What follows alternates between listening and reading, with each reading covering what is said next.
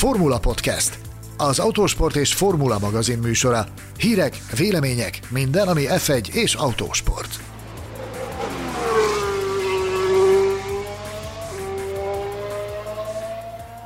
Véget ért a hiperrövid tesztidőszak, padlógázzal haladunk a 2021-es Form 1-es szezon rajtja felé. Tisztelettel üdvözlöm a hallgatóinkat a Formula Podcast második évadának 17. adását halljátok. Én Bészáros Sándor vagyok, és itt van velem állandó kollégám, kiváló barátom és harcos társam Gellérfi Gergő. Sziasztok, szia Sanyi! És csatlakozik hozzánk egyik B. Tamást egy másik B. Tamás váltja. Betlen Tamás helyén ezúttal Balog Tamás szerkesztőségünk egyik lángoszlopát halljátok. Szia Tomi! Hello, sziasztok! Ígértünk nektek újításokat a 2021-es évre. Ezek egyike az, hogy különböző értékelő adásainkban lesznek vendégeink, egyrészt a saját szerkesztőségünkből, későbbiekben pedig más szerkesztőségekből is érkeznek hozzánk jó tollú, jó világlátású kollégák. Ezúttal Balog Tomi a a, a pozíció, hogy megcsillogtassa tudását itt velünk.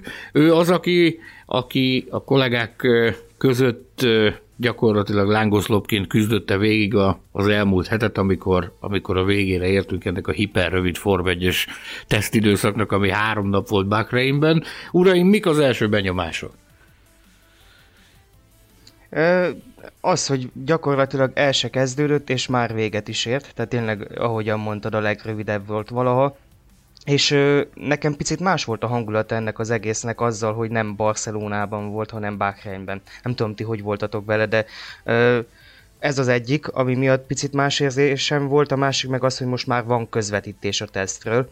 Valahogy ö, nekem ez egy picit elvett a varázsából a dolognak, hogy a kapásból lehetett látni mindent, mintha csak egy verseny hétvége lett volna, nem volt teszt hangulata ennek az a fajta az misztikum hiányzott, ami a teszteken meg volt régen, hogy úgy gyűjtögeted az információ morzsákat a Twitterről, meg a különböző ilyen az élő szöveges közvetítésekből. És igen, ahogy mondtad, Tomi, ez a Bahreini teszt, ez fura, mert valahogy a, a barcelonai teszt úgy, úgy rááll az ember szájára, meg ugyanúgy, mint a Melbourne-i szezonnyitó, azt is szerintem idén már több adásba belebakiztam, hogy mindig a Melbourne-i szezonnyitót mondom, mert hát ott van a szezonnyitó, a teszt meg Barcelonában. Na de hát ugye ez az év is már csak ilyen furcsácska, ahogy a, ahogy a tavalyi volt. Talán kicsit kevésbé lesz furcsa.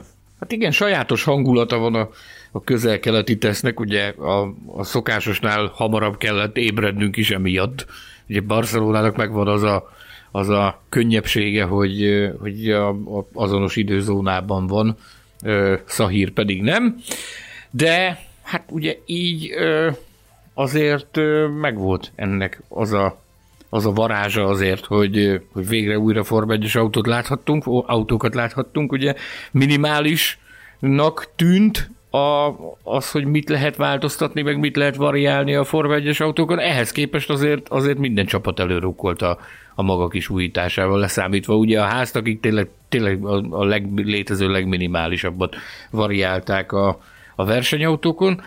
Tehát, hogy mik voltak a benyomásaitok azzal kapcsolatban, hogy mi sült ki ebből? Nekem, megmondom őszintén, hogy hogy, hogy azért szerintem még mindig sötétben tapogatózunk. És szerintem nem vagyok egyedül a véleményemben. Nem? Abszolút nem, abszolút nem vagy egyedül vele.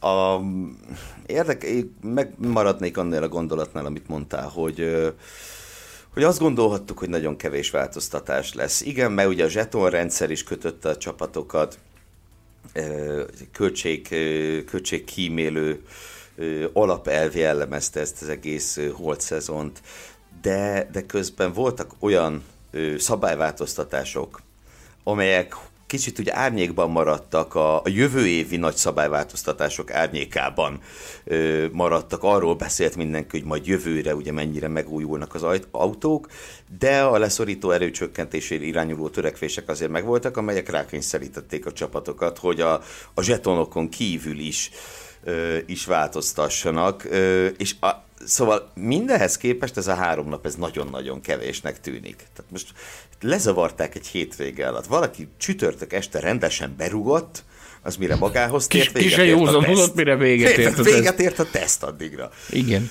Szóval úgy, úgy összességében azért, azért csak kevés ez a három nap. És ez már önmagában is egy komoly nehezítő tényező, ez, hogy csak, ez, hogy csak három napot lehetett erre fordítani, hogy, hogy tesztelés, és azért ezt valljuk be őszintén, én végighallgattam nagyon sok embernek a, a mondókáját ilyen, ilyen tesztértékelő gyanát, és ezt mindenki kihangsúlyozta, hogy hogy azért ez, ez meglehetősen rövid, rövid felkészülés volt. Ilyen másfél nap egy versenyzőnek. Konkrétan. Elképesztő. Jobb esetben. Jobb, jobb, jobb esetben. Igen. Emlékezzetek vissza, hogy pár éve több csapattal is megesett, a Lotusszal is megesett, a McLaren Hondával is, hogy hát a harmadik, negyedik napra jutottak el oda, hogy beindul az autó. Bizony. Vagy ugye 14-ben a Red Bull Renault, hát szintén gyakorlatilag az első teszt héten nem sikerült körbe menniük a pályán, és ehhez képest ugye most ennyi volt az egész. Naja, naja, naja. De azért így De... is annyit, annyit legalább elértünk ezzel, hogy, hogy három nap után legalább, legalább van valamink, amiről, amiről lehet beszélgetni. Azt a tematikát választottuk, hogy kiemeltük azt a három csapatot, ami szerintünk figyelemre méltó, és mindenféleképpen őket a mezőny elejébe várjuk. Aztán az összes többi társaságról pedig, pedig megpróbálunk szót ejteni, meg megpróbáljuk egy kicsit kivesézni azt, hogy mi történt náluk, úgyhogy itt a, a közfelkiáltás az volt a kollégákkal, hogy mindhármunkra a, a legjobb benyomást a, a Red Bull tette ez alatt a három nap alatt. Nagyon úgy tűnik, mentálisan legalábbis Ugye teszt esetén nem lehet nyertesről beszélni, de ha van mentális nyertese ennek a háromnapos septében lezavart felkészülési időszaknak, akkor az mindenképpen a Red Bull. Ugye most a, a világsajtó ismét azzal van tele, hogy akkor ez lehet az a szezon, amikor a Red Bull, ha nem is biztosan két vára fekteti a Mercedes-t, de legalább érdemben megfuttatja őket a pénzükért. Hogy is van ez, fiúk? Mi a helyzet ezzel kapcsolatban? Nekem is ez az érzésem, amit most legutolján mondtál, hogy ha nem is győzik le a Mercedes, de nagyon közel lesznek hozzá, megfuttathatják őket, és a, a, arra rákapcsolva, hogy azt mondod, hogy nagyon kevés volt a változás, a szabályváltozás a tavalyi szezonhoz képest, ez egy picit még meg is lepő, hogyha belegondolunk. Hogy ilyen kevés átalakítással mégis talán most lehet a legjobb esély arra, hogy valaki elkapja a Mercedes-t. És ö, még amit ö, gondolkodtam a, a, ennek a két csapatnak így az összevetésében, aztán majd a Mercedesre is külön kitérünk, hogy mintha egy picit felcserélődtek volna a szerepek. Tehát most a Red Bull volt az, amelyik a legstabilabban mozgott a pályán, legalábbis így a, a, amennyire én meg tudom állapítani tévén keresztül, és a Mercedes volt az, amit egy picit talán idegesebben mozgott, főleg az első két napon vasárnap már egy kicsit ö, jobbnak tűntek. Ö, ha nem ismerném azt kijelenteni, hogy itt a Red Bull világbajnoki esélyes lesz, de azt úgy megmerem kockáztatni, hogy ha tegnap lett volna egy futam, akkor a Mercedesnek nagyon nehéz dolga lett volna. A, az biztos a győzelemért. Ez biztos így van. Ö, igen, ugye a tavalyi Red bull kapcsolatban volt egy ilyen közhelyes megállapítás, amit ugye részben Alex Albonnak a katasztrofális ö, ö, teljesítményét is ennek tudták be, hogy, hogy, hogy nagyon ideges az autó, folyamatosan mozog, és ugye, hát gyakorlatilag ugye azt mondták, hogy ez csak Max Verstappen tudja elvezetni ezt az autót. Ö, és most valóban a Mercedes volt ilyen, ö, ami hát amikor a pályán volt, mert ugye nem volt mindig a pályán, akkor, akkor is instabil volt, Hamiltonnak volt kicsúszása, ami, ami értékes időveszteséget jelentett, volt neki megpördülése is a kicsúszása mellett. Igen, ugye a, alapvetően a, a hátsó leszorító erő csökkenése az, ami, amit céloztak ezek a módosítások, és, és úgy néz ki, hogy egyelőre a Mercedes kevésbé ö, tudott felülemelkedni ezen a problémán, és, a és hát igen, ez az És ugye ehhez, bocs, még egy dolgot hozzá kell vennünk, a, a Honda új erőforrását amitől lehetett rettegni, hogy megbízhatósági szempontból milyen lesz, főleg azért, mert ugye idő előtt vetették be a kiszállás miatt. 2022-ben akarták bevetni ezt az erőforrást eredetileg, és ahhoz képest ö, egyelőre problémamentesnek tűnik. Igen, ö, ahogy a Tobi mondta, hogy, hogy mennyire stabilnak tűnt a Red Bull, én megnéztem egy néhány onboard kört, erről a három napról, úgy a Verstappentől, mint a Pereztől, és hát azt kell mondjam, hogy én, én személy szerint én beleborzoltam, hogy mennyire hihetetlenül stabil a, az autó, mennyire, mennyire elképesztően finoman lehet kormányozni, tehát hihetetlenül jól reagál minden egyes kormány mozdulatra, nagyon-nagyon nagyon-nagyon feszesen meg szépen lehet irányítani, úgy, hogy a hátulja gyakorlatilag meg sem mozdul. Az, hogy a hátsó stabilitás, ugye a korábbi években ez volt az egyik nagy problémája a Red Bullnak, hogy a, az autó hátulja mindig instabil volt. Tavaly is ezzel küzdöttek a legtöbbet. A, a, amíg eljutottak odáig, hogy ezt megoldották, addigra véget is ért a szezon. 2020-ban. Most viszont, most viszont valami hihetetlen, hihetetlen stabilitást látok a járművel, és ez különösen, képes, különösen a hátsó részére igaz. A hátsó szekciójára a Red Bullnak, ami köszönő viszonyban sincs egyik másik járművel sem. Tehát ez biztos, hogy ezen a fronton ők tűnnek a, ők tűnnek a legerősebbek. Egész egyszerűen hátborzongató volt, beleborzongtam abban néhány körbe, amit megnéztem onboardon, így részletesebben, hogy, hogy, hogy milyen hihetetlenül simán lehetett irányítani. A másik kérdés pedig a motor, tehát ez egy 2022-re tervezett motor, amit úgy döntött a Honda, hogy, hogy már idén bedobnak, és ahogy mondtad Gergő, hogy lehetett ettől rettegni, hogy atya úristen, mi fog ebből kisülni, és a visszajelzések alapján ezt egyértelműen kimondta gyakorlatilag a teljes Honda tábor, a Honda szekér tábor, úgy beszélhetünk a Red Bullról is, mint, a, mint az Alfa Tauri is ide tartozik. Mindenki dicsérte ezt az új Honda motort, ami ugye ráadásul roppant stabilnak is mutatkozott, és roppant megbízhatónak. Ez volt egy, egy olyan, szerintem egy olyan lélektani határvonal, amit ezzel sikerült átlépniük, hogy ezen a teszten ilyen megbízható, megbízhatónak bizonyult a motor, ami szerintem megnyugtatott ott is nagyon sok embert, akik, akik aggodalmaskodtak emiatt a, Red Bull családban, hogy akkor mi fog ebből kisülni. Úgyhogy ez a része rendben van a történetnek. Talán nem túlzás kijelenteni azt, hogy, hogy én csak is azt mondom, amit az imént mondtam, hogy szerintem mentálisan a nyertese ennek a tesznek az egyértelműen a Red Bull. Ez pedig ugye lehet ezen e, elmélkedni, hogy igen, ez semmit nem jelent, de, de hogyha már a szezonnak egy ilyen korai szakaszában el van ültetve a bogára füledben, hogy igen, most talán jók lehetünk, most talán sikerülhet, az, az ad egy olyan pozitív löketet az egész társaságnak, ami, ami, ami hozzájárul ahhoz, hogy megsokszorozott erővel harcolhatnak azokért a célokért, amik meg lettek fogalmazva. A Verstappen... És megalapozhatnak egy világbajnoki kampányt, kampányt. A, Így van. A, a szezon elején. Tehát, hogyha ez az előny, ami most látszik, ha ez valós, az egyáltalán nem biztos, hogy ki is fog tartani a szezon végéig. Viszont amíg megvan, addig kell ugye ez, ez, ebből minél többet kihajs, kisajtolni, minél többet profitálni belőle. Mert jelen pillanatban én tényleg el tudom képzelni, hogy hát ami, ami, amit mondott a Tomi is, hogy itt a pályán most ők tűntek az erősebbnek. Igen, pedig ugye ez szokott lenni az egyik gyengeségük, hogy a szezon szokták lassú formában kezdeni, és csak menet közben jönnek bele. Tehát, hogyha abba gondolunk bele, hogyha most nagyon jól kezdik a szezont, és még fejlesztésekben is ők szoktak a legjobbak lenni, akkor most talán tényleg lehet esélyük. És hát nézzétek, apró cseppekből lesz az ápor, ahogy azt a latin mondja. Ö, ugye a motor úgy néz ki erősödött. Ezen a téren ugye egyébként is évek óta azért közelítettek folyamatosan a Mercedeshez. Tehát ha visszanézünk a, a McLaren Honda időszaktól elindulva, akkor azért folyamatosan közelítettek a Mercedeshez. Az autó jelen pillanatban stabilabbnak tűnik, és ahogy a, arról részletesen beszéltünk többször már korábbi adásainkban, a versenyző páros terén is, mint versenyző páros, a Red Bull tűnik erősebbnek. Még akkor is, ha úgy gondoljuk, ha és amennyiben úgy gondoljuk, hogy még mindig Lewis Hamilton a legjobb versenyző a mezőnyben. De Perez meggyőződésem szerint egy hasznosabb partnere lehet Verstappennek, mint amennyire Bottas Hamiltonnak.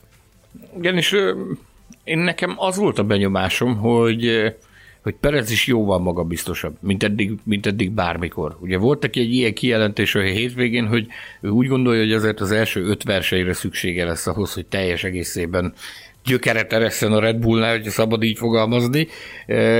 De nekem már most azt tűnt, hogy lubickol az ember. Imádja a közeget, imádja az autót, és imádja azt a tényt, hogy, hogy olyan magas szinten versenyezhet, amilyen, amilyen magas szinten még soha nem versenyzett.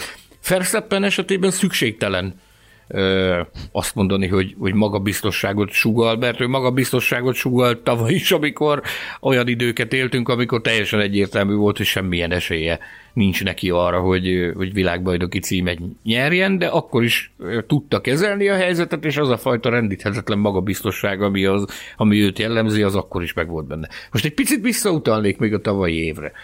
És akkor utána én nagyon kíváncsi vagyok, hogy nektek ezzel kapcsolatban mi a gondolatotok. Tehát tavaly is úgy indult a sztori, hogy na akkor, akkor talán a tavalyi év lehet az, amikor a Red Bull oda csap.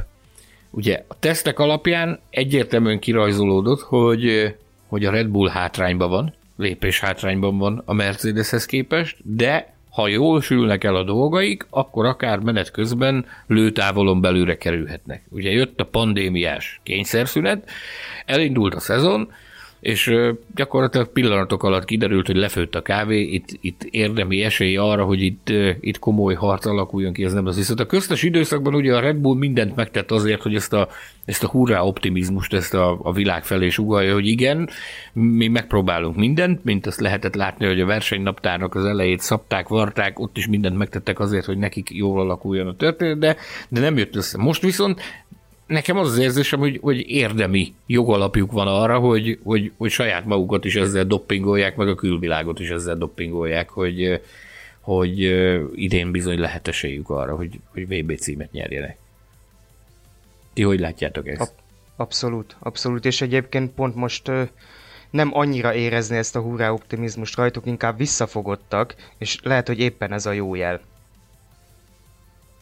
Tehát belül Persze. érzik, hogy jók, de nem akarnak uh, favoritként uh, tetszelegni. Igen. Persze, meg abból azért nagyot lehet esni.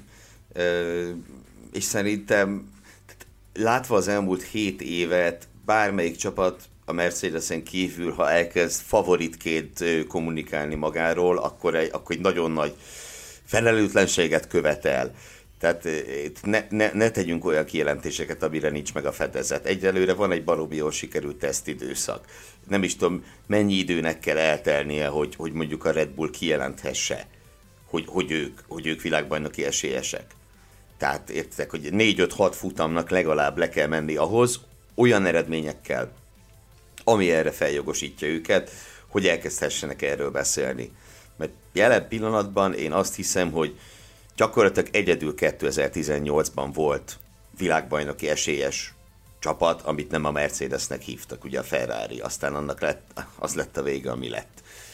Ö, na ja, Érdekes, ez, bocsánat, még ennyit mondok, tehát, hogy ez, hogy, hogy, hogy ez a favorit státusz, ez annyira élvezetes látni egyébként, meg ebből minden évben jön valamiféle ö, kisebb ilyen nyilatkozat pingpong, a szezon, a szezon előtt, hogy mindenki megpróbál rátolni a másikra azt, hogy nem, nem mi vagyunk a favoritok, ők a favoritok. Te vagy a, a, másik, a másik oldal az azt mondja, hogy atya, úristen, hát mit beszélnek ezek, hát, hát most biztos, hogy nem mi vagyunk a favoritok, hanem ők azok. Tehát ez, ez szerintem annyira átlátszó az történet, hogy, hogy ez valami hihetetlen, és biztosan biztos vagyok abban, hogy az elkövetkezendő, ugye egy nappal vagyunk a, a tesztek után, én biztos vagyok benne, hogy az elkövetkezendő jó bő másfél hétnek biztos, hogy ez lesz a sláger témája, hogy egymást túllicitálja majd a Red Bull vezérkar és a Mercedes vezérkar azzal kapcsolatban, hogy nem ők a favoritok, hanem a másik oldal a favorit. Ez biztos, hogy ez, hogy számíthatunk ilyen jellegű nyilatkozatokra. Ja, na, és akkor ugye azt mondtad, hogy három csapatot emeltünk ki, három olyan csapat volt, amelyik igazán meggyőző volt számunkra. Melyik volt a harmadik? Hát, ha nem is a meggyőzés, tehát nem is a meggyőző erő, de mert itt jelen esetben én azt gondolom, hogy a három napos teszt után nem a meggyőző erő miatt kell a Mercedesről beszéljünk. A Mercedes a második számú választottunk, akiknek hát finoman szólva sem úgy alakult a, a felkészülési időszak, mint ahogy, mint ahogy arra számítani lehetett, vagy amit, amit nagyon sokan vártak de hát ö, ahogy azt itt az adás előtt is megbeszéltük, hogy volt már ilyen, meg valószínűleg lesz is még, nem? Volt abszolút. De, de persze. Persze, tehát a, aki leírja a Mercedes-t ezek után, az, az nem normális, tehát nem nagyon tudok más mondani. Meg ugye az összképet tekintve, tehát a második helynél hátrébb így sem nagyon lehet rakni őket. Most mondjanak akármiket a köridő táblázatok, de hát azt nyilván senki nem gondolhatja komolyan, hogy Yuki Tsunoda fog majd Max verstappen harcolni a futam győzelmekért. Bármilyen szívesen látnám ezt egyébként. Tehát nyilván legalább a második hely az övék, és, és ahogy mondtad, volt már ilyen. Tehát én azért emlékszem bár olyan tesztidőszakokra, amikor azt beszéltük az első teszt hét után, hogy jaj, na majd most megfogják a Mercedes-t. Hát most meg ugye az egyetlen teszt héten vagyunk túl. Hét, hét vége. Na mindegy. De, de szóval ez alapján nem, persze nem lehet őket leírni, amit mondtam. Tehát én, hogyha most muszáj lenne fogadnom, bár ugye pár éve már leszoktam róla, legalábbis, hogy pénzt kockáztassak ilyesmivel, én azért valószínűleg még most is rájuk fogadnék. De ugye ez majd egy külön adás lesz, Sanyikám, ahol tippelgetni fogunk. A kedvenc hobbidat űzheted. Bizony, bizony. Na de térjünk is egy kicsit vissza a Mercedesre, itt, hogy, hogy mi is itt a helyzet. Ugye voltak itt mindenféle problémák. Volt váltó probléma, volt Hamilton probléma, apróbb kicsi glitchek, amik hátráltatták a, a, a társaságot itt ebben a, ebben a három napban, de azért gondoljunk bele abban is, hogy ha emlékeim nem csalnak, akkor ők az egyetlen csapat a mezőnyben, akik megengedték maguknak még azt a luxust is, hogy shakedown tesztet sem, azt sem csináltak. Ugye? Nem volt nekik. Így, így van. Ezt, ezt meg is kérdezték a Bottasztól az első napon, amikor volt ugye kiesett a váltóhiba miatt az egész délelőtt, hogy nem lett volna jobb, hogyha csinálnak egy ilyen filmforgatási napot, és már ott előjön ez a gond. Most majd csinálnak utólag egyet persze. Kedden. Ennek az Kedden, adásnak igen. a megjelenésének a napján bonyolít. Ezt megkérdezt, tük tegnap késő este, hogy akkor e, sürgönnyel fordultunk a Mercedeshez, hogy akkor van-e valami ilyen jellegű terv, és e, na ná, hogy jött rá a válasz, hogy bizony-bizony keddi nap az, azt meg fogják ejteni, ezt kihasználják ezt a bizonyos reklámfilm forgatásos kártyát, és, e, és még azért pályára küldik a, az autót. Tehát, ö... Meg a, a, a másik luxus, amit még megengedtek maguknak a kieső idő ellenére, hogy a délutáni etapokból mindig kiadták az első órát.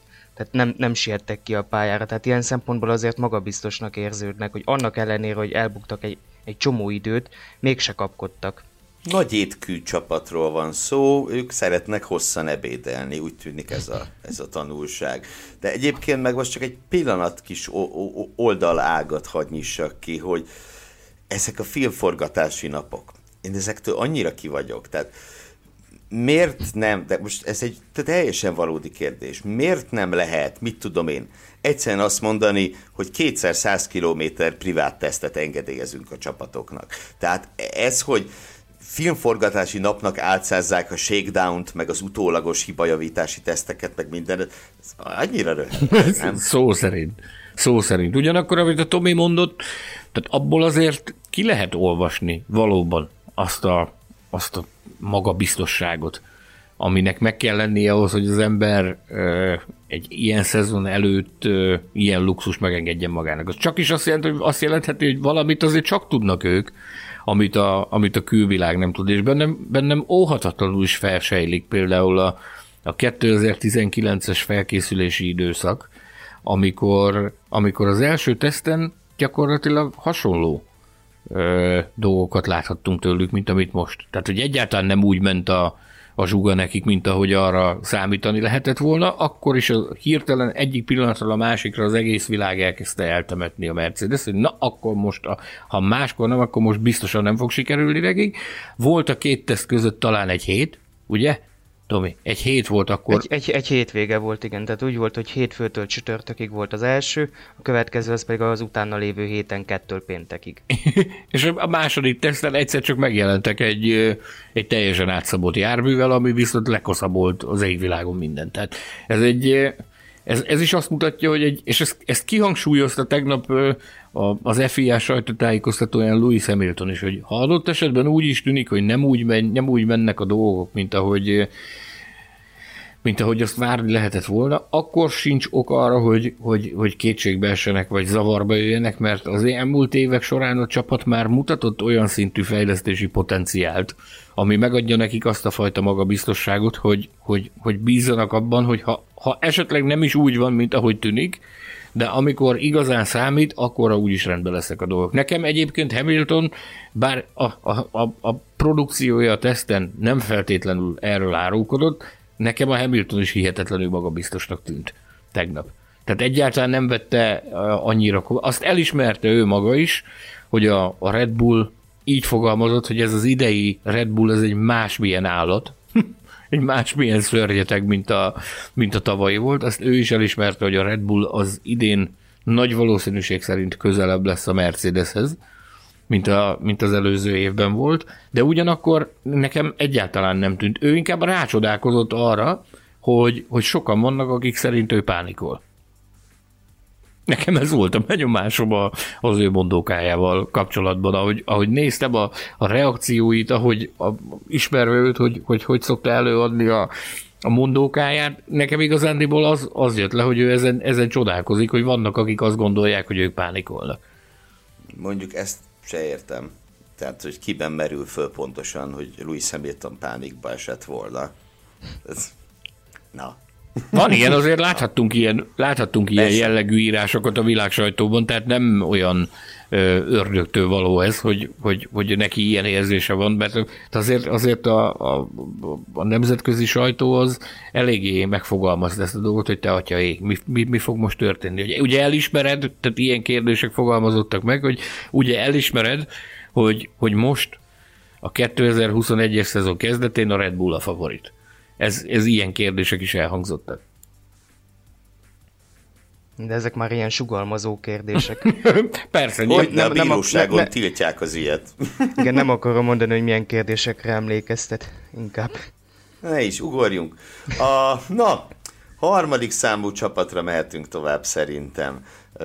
Ugye, hogy kik lehetnek azok, akik legalábbis szerintünk a szezon elején a, a lepattanó dobogókért mehetnek mindenek előtt.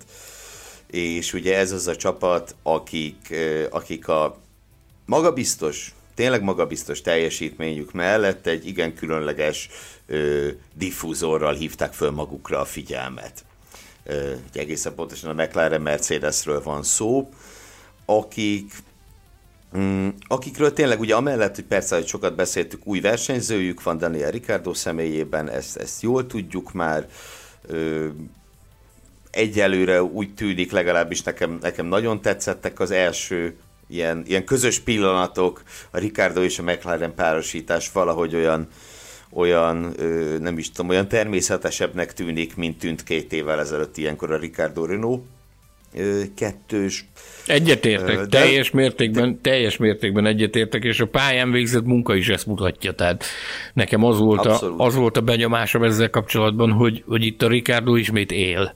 Az első Renault szezonjában ott, ott nekem csak vegetált, ahogy megfogalmaztuk százezerszer, meg milliószor itt a Formula Podcastben, hogy idegen test volt akkor a, akkor a Renault-nál. Itt viszont én azt látom, hogy él, és rettenetesen élvezi a munkát és erről árulkodtak a, a, azok a megnyilatkozásai, meg megnyilvánulásai is, amit a hétvége folyamán láttunk tőle a, a, a pályán nyújtott teljesítmény mellett.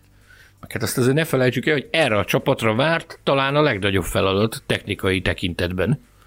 2020-ról 2021-re váltva, ugye itt motorszállító váltás történt, a, a Renault ment a levesbe, jött helyére a Mercedes, azért így, hogy, hogy ennyire kötöttek a, a, a technikai szabályok, mint amennyire kötöttek, ke, voltak 2020 2021-re, ilyen esetben nem olyan egyszerű ám ö, motort váltani sem. Mert nem lehet az égvilágon mindent átvariálni, ahogy, ahogy azt az embernek a, a kedve tartaná, vagy ahogy az, ahogy az indokolt lenne. Tehát itt is azért valamilyen szinten van kötve a mérnöki stábnak a keze, viszont ezt nekem, nekem úgy tűnik, hogy, hogy páratlan simán lehozták ezt gyakorlatilag minden elemző ezt emeli ki, tehát ugye nyilván megnéztem jó néhány ö, elemzést a tesztekről, ki, ki mit gondol, ki hogy látta, és ez volt az egyik közös pont. Hogy bárkit hallgatsz, olvasol, ezt mindenki kiemelte, hogy tükörsima volt ez a váltás. Ö, pedig ugye ez is egy olyan dolog volt, ami amivel kapcsolatban azért lehettek kétségeink előzetesen. Tehát az hiába egyértelmű, hogy a a McLarennél a, a Mercedes motor egy előrelépés a Renault motorhoz képest. Az egyáltalán nem volt biztos, hogy az a értitek, nem tudom, mondjuk, hogy körönként 3-4 tized, ami plusz jelent, most hasamra ütöttem, ami plusz jelent, az realizálódni is fog azáltal, hogy az egyik helyére betesszük a másikat. Nem egy ilyen szimpla matematikai képlet volt, ehhez képest úgy tűnik, hogy gyakorlatilag mégis ez lett a történet lényege. Mindegy, én, én leragad, leragadnék kicsit, bocsánat, a diffúzornál még, hogyha megengeditek. Hajrá! Bár bár ugye ez egy olyan terület, amihez egyáltalán nem értek. Tehát nyilván nem kezdem itt elemezgetni a McLaren fenekéből kiáramló légáramlatokat, de ezzel ezzel úgy tűnik, hogy ők találtak valamit. Ugye valami kiskaput a szabályokban. Egy nagyon hasonló megnyilatkozás is elhangzott a csapat részéről ahhoz, amit tavaly a Mercedes a DAS rendszer kapcsán mondott, hogy ő, ők nem is értik, hogy mások miért nem. Miért nem csinálták. És a... James Key ugyanezt mm. mondta, bocsánat, hogy a szabadba vágok, James Key ezt mondta tegnap a, a McLaren Igen. technikai igazgató, hogy, hogy ők voltak a legjobb. Ugye nagyon nagy titkolózás volt, hogyha visszanézzük a képeket, amiket közreadtak a bemutatón, ami, ami látható volt az autóban, nagyon-nagyon gondosan oda volt figyelve arra, hogy a hátuljából még csak véletlenül se lehessen látni semmit. Tehát ez teljesen nyilvánvaló, aki... voltak. Hát, nézd, mindenkinek, aki, aki, aki figyelemmel kíséri a Forma egyet, az pontosan jól tudja, hogy amikor ilyen van, hogy egy autónak egy bizonyos részét szeretnéd látni, de az minden egyes fotó, minden egyes videó úgy van csinálva, hogy abból ne láthassa semmit, akkor, akkor általában azt tudnod kell, hogy ott valami bizony, valami olyan, olyan dolog van, amit, amit nem szeretnének, hogy, hogy a, a nyilvánosság szemügyre vegyen. Ezt James Key elismerre, hogy még olyan, olyan renderelt képeket is közreadtak, amiken más elrendezésű volt az autónak a hátulja. És azt mondta, hogy őket érte a legnagyobb meglepetés, amikor lementek az autóba mutatók, és meg, meg, meg megjelentek Bahrainben, és ott már szemügyre lehetett venni, hogy ki mit alkotott, hogy ezt a bizonyos megoldást senki más nem alkalmazta rajtuk kívül. Igen, aztán, hogy ebből lesz-e akkor a nagy stósz, mint a Brown GP2-s diffúzora, hát talán nem. De, de nyilván sokat, sokat számíthat. Mert ugye érdekesek ezek a dolgok, amikor feltűnnek a teszten, és egy-egy extrém megoldás föltűnik a teszten. Emlékezzetek vissza, tudom, nagyon régen volt, amikor Williams megjelent a Rozmárral. Nézett mindenki, mit hal a szatyorba, hogy ebből mi lesz. És aztán ezek vagy bejönnek, vagy nem. Mert ugye a Brown GP erre a legjobb példa, hogy kis előálltak a kettős diffúzorral, és ez, és ez egy világbajnoki címet eredményezett.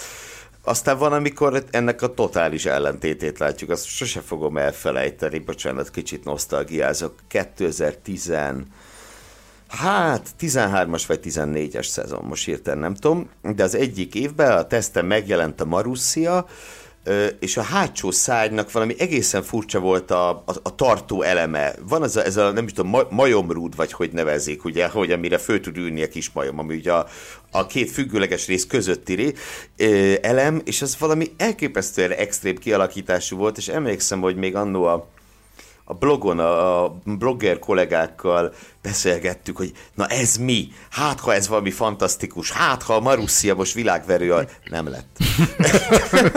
Bezony. De, tehát, hogy aztán vagy bejön, vagy nem. Na, minden esetre az eredmények alapján, meg az összkép alapján egyelőre úgy tűnik, hogy ez az autó ez működik.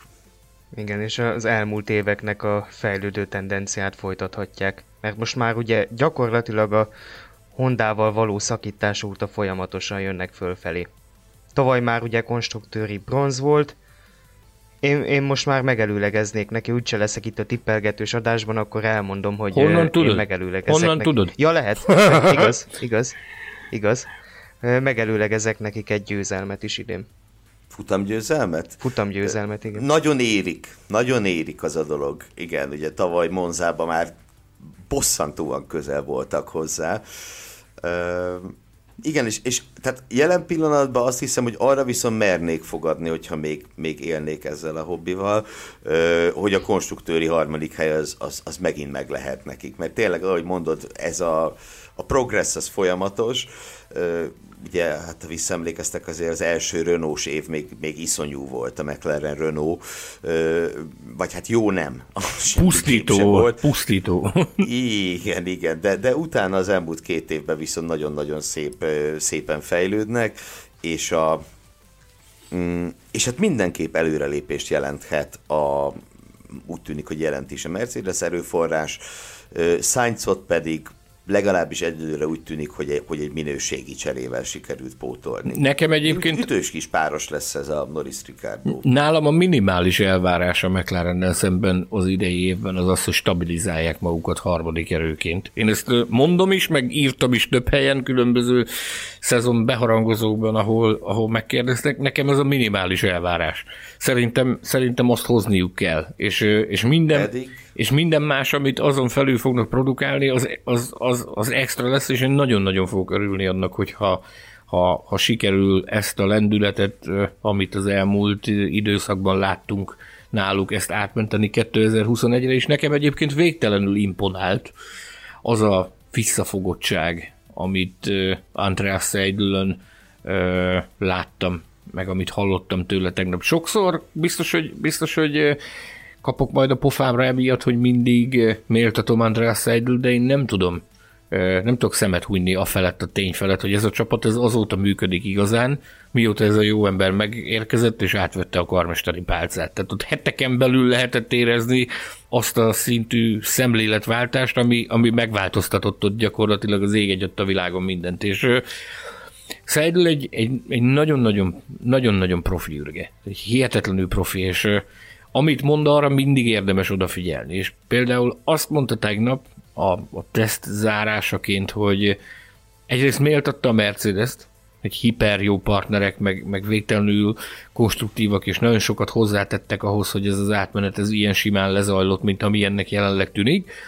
Ugyanakkor óvatosságra intett mindenkit. Bár én azt gondolom, hogy amit a pályán láttunk tőlük, az alapján minden ok megvan arra, hogy, hogy a McLaren szurkolói optimisták legyenek és bizakodva tekintsenek a, az előttünk álló időszakra, de ő ennek ellenére azt mondta, hogy, hogy a puding próbája mégiscsak az evés, tehát az éles verseny hétvégék lesznek azok, amikor meg fog mutatkozni az, hogy ez a, ez a konstelláció az mégis mire képes, de azt mondta, hogy az, az, az teljesen biztos, hogy szükségük van egy néhány hétvégére, amíg azokat a rutinokat, azokat a, az apró finomságokat, amik egy verseny hétvégének a lezongorázásához szükségesek, az új partnerrel, a mercedes olyan szinten egybe gyúródnak, hogy azt lehessen mondani, hogy most már lehet arra fókuszálni, hogy mit tudunk ebből, a, ebből az együttállásból kihozni. Tehát itt hangsúlyozta, hogy nyilvánvalóan egy, ugye, egy, ilyen, egy ilyen hétvégének egy, ez egy borzasztó összetett dolog egy verseny hétvége, hogy ez hogy zajlik le. Azok a procedúrák, azok a folyamatok, azok a háttértevékenységek, amikbe, amikbe igazándiból nem látunk bele, meg halványilag a gőzünk sincs, hogy ott mi zajlik. Legfeljebb olyan kiváló szakembereknek a, az elmondásai alapján, mint amilyen a Formula Podcast technikai igazgatója, a Williams kötelékét erősítő Jánvári Zsolti, akitől gyakran hallunk csipetkéket, hogy, hogy hogy is zajlik ez egy ilyen, egy ilyen. Ugye a legutóbbi, legutóbb, amikor itt volt velünk a Zsolti, azt mondta, hogy az egy külön adást megérdemelne, hogy azt végig zongorázzuk, hogy hogy zajlik egy hétvége. Tehát az egy bonyolult történet, idő kell Andreas Seidel szerint ahhoz, hogy a McLaren összeérjen a Mercedes-szel és teljesítményorientáltan tudjanak versenyezni. Ám de bár én úgy gondolom, hogy, hogy ezzel a társasággal, amit most ők alkotnak, hogy ez azért jelentősen fel fogja gyorsítani a dolgokat. Azaz megvan mindenkiben, érzem bennük az akaratot, érzem bennük az X-et, hogy, hogy igen, versenyezni akarunk. Tehát ez, ez a tényező, ez megvan, úgyhogy nagyon-nagyon jót tenne a Forma 1 hogyha ha, ha felülmúlnák azokat az elvárásokat, amiket jelenleg meg tudunk fogalmazni velük kapcsolatban. Ja, azt mondtad, Sanyikám, hogy a, a minimális elvárás az lehet a mclaren szemben, hogy a harmadik helyen. Az én, az én minimális elvárásom velük szemben az, hogy, hogy... Kiegyezhetünk. Én, én oda akartam tovább menni innen, hogy viszont a mögöttük lévő pozíció, a negyedik pozíció, na a, ott leszem nagy gyepáció. Legalábbis, eh, ahogy az látszik. Bizony. Tehát, hogy, a, ö, hogy ennek a bizonyos, nem is tudom minek, sűrű középmezőnynek az éle, amire gyakorlatilag négy csapat is eséllyel pályázhat jelen pillanatban, ugye a négyből három A betűs, Aston Alpin Alfa Tauri, meg a Ferrari, és akkor ők is kaptak egy A betűt. betűt. Bizony. Igen, igen, igen. Melyikkel kezdjük? Javasoljatok valamit. Honnan B. Pont Tamás, el? kiváló barátomat kérem fel erre, hogy javasoljon egy istálót, hogy kivel menjünk tovább. Kezdjük talán a legproblémásabbal, vagy legalábbis a teszt alapján a legproblémásabbal az Aston Martinnal. És uh, nekik az egyik fő problémájuk az Mercedes kötődésű egyébként, ugye a váltó gondok. És ez talán most már nem véletlen, ezt ne, nem is említettük a Mercedesnél, de hogy nem csak náluk volt a, a Mercedesnek a váltójával probléma, hanem az Aston Martinnál is, és nagyon-nagyon keveset mentek ezen a teszten. Fettelnek ugye volt is egy ilyen nyilatkozat, hogy százkörös hátrányból kezdi majd meg a szezon. Ez úgy hangzott a kérdés, tegnap ezen a bizonyos délutáni sajtóbeszélgetésen, ahol az elhangzott, hogy úgy, úgy, úgy szólt a kérdés, hogy, hogy hogy érzed, mennyire vagy távol attól, ahol jelen pillanatban tartani szeretnél, és erre az volt a válasz, hogy száz környire. Azt mondta, hogy, egy, százas, egy százas benne maradt ebben a három napban. Amit ebből, amit ebből a három napból ő tölthetett az autó volánya mögött, azt mondta, hogy ebben egy százas benne maradt. Tehát az túlzás nélkül lehet mondani, hogy, hogy optimálisnak nem nevezhető ez a kezdés a Fettel számára az Aston Martinnel.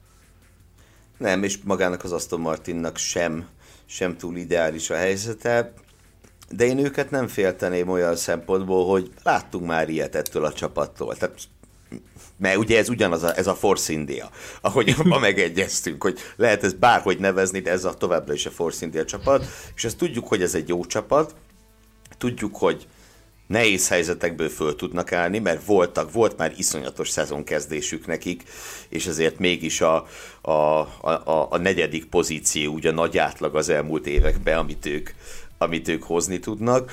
Ö, nagyon kíváncsi leszek, hogy hosszabb távon Fettel hogy fog ebben a csapatban működni. Tehát nyilván itt, itt bármennyire is átnevezték az egészet, meg átfestették, meg mindent csináltak vele, de alapvetően Fettel itt az új elem, és nem az Aston Martin, meg az a zöld szín, ami kinek mennyire tetszik. Én kicsit zöldebbre számítottam. Zárójelben megjegyzem, hogy minden szavazást, amit én láttam az interneten, akár e, itt Magyarországon, akár külföldi internetes weboldalakon, hogy melyik autó a legszebb, az csont nélkül mindenütt az Aston vitte a prímet. Minden szavazás. Nem, ne, nem látták az Alpint, ez az egyetlen Na mindegy, róluk majd beszélünk később. Minden szavazást megnyertek. Ki, tévés szempontból is lehetett volna egy kicsit világosabb zöld, mert szemből tényleg olyan, mint hogyha egy Mercedes jönne, és most nem a tavalyi másolás botrányra gondolok, hanem ugye a színik. A, a, a színik az, az majdnem olyan annyira sötét, hogy majdnem feketének tűnik bizonyos kameraállásokból. Jó, hát itt a színekkel van más baj is, tehát ugye csak egy pillanatra kitérő az időmérős eredménytáblákon, ugye, hogy a, a Williams, az Alfa Tauri, az Alpine, meg a Red Bull ugye mind kékkel van. Hát gratulálok. Tehát e- ezt megkülönböztetni, ezt a négy kéket, érted, amikor a férfiak ugye köztudottan nyolc szint ismernek összesen. Ez nem túl emberbarát dolog. Na de mik voltak Na, itt a gondok? Aston Martin, de szép egyébként, tényleg Volt szép. itt elektromos probléma, volt váltó probléma, turbó probléma, nagyon-nagyon összetettnek tűnt ez a, ez a szitu, tehát ez tényleg egy komplikált uh, sztori volt. Én azt gondolom, hogy ha valakinek ártott ez a fajta probléma, áradat, ami, amivel szembesültek, akkor azok ők. Ugyanis egy bár fantasztikus, meg fantasztikus csapat, tehát ők azok, akik képesek a kő, kőből is nagyon ízletes levest főzni, mert az elmúlt években azért már láthattuk, viszont nekem a tavalyi... Meg a tudod, miből várat építeni. Igen, igen, bizony. Nagyon tudnak. Igen.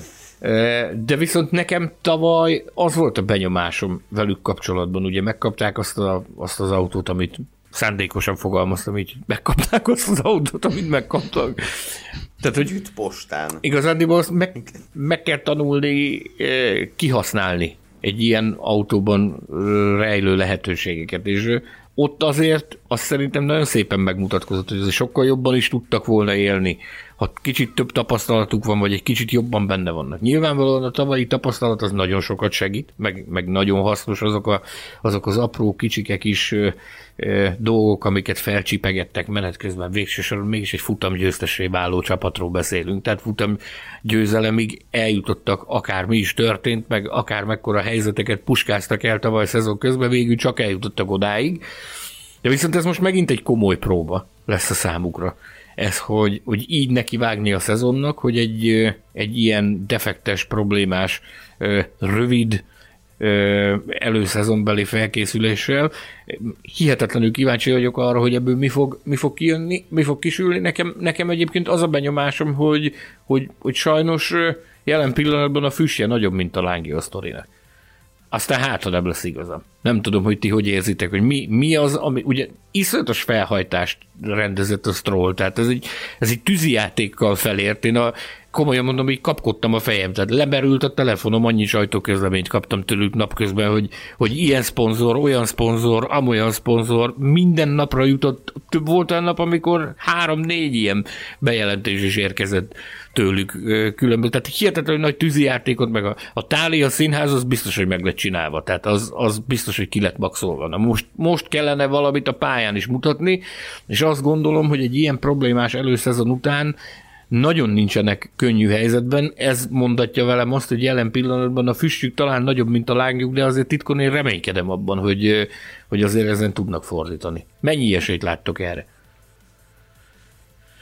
Hát, nézd, uh, na, én azt gondolom, hogy nagyon kicsi különbség lehet itt a 4-5-6-7. pozícióban felsorolt négy csapat között.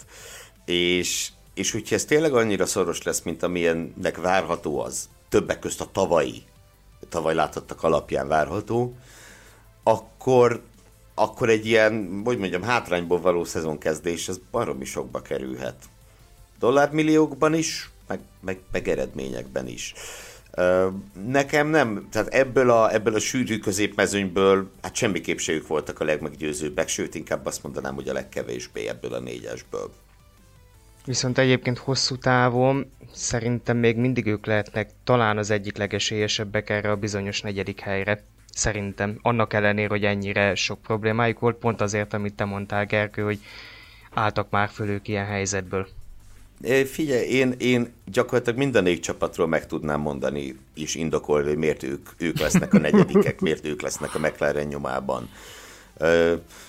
Például az Alpinról, hogyha tovább mehetünk, mert ugye ha bár a Betlen nincsen itt, de a, a, a, muszáj elmondanom, hogy az adásidő nagyon szalad elő.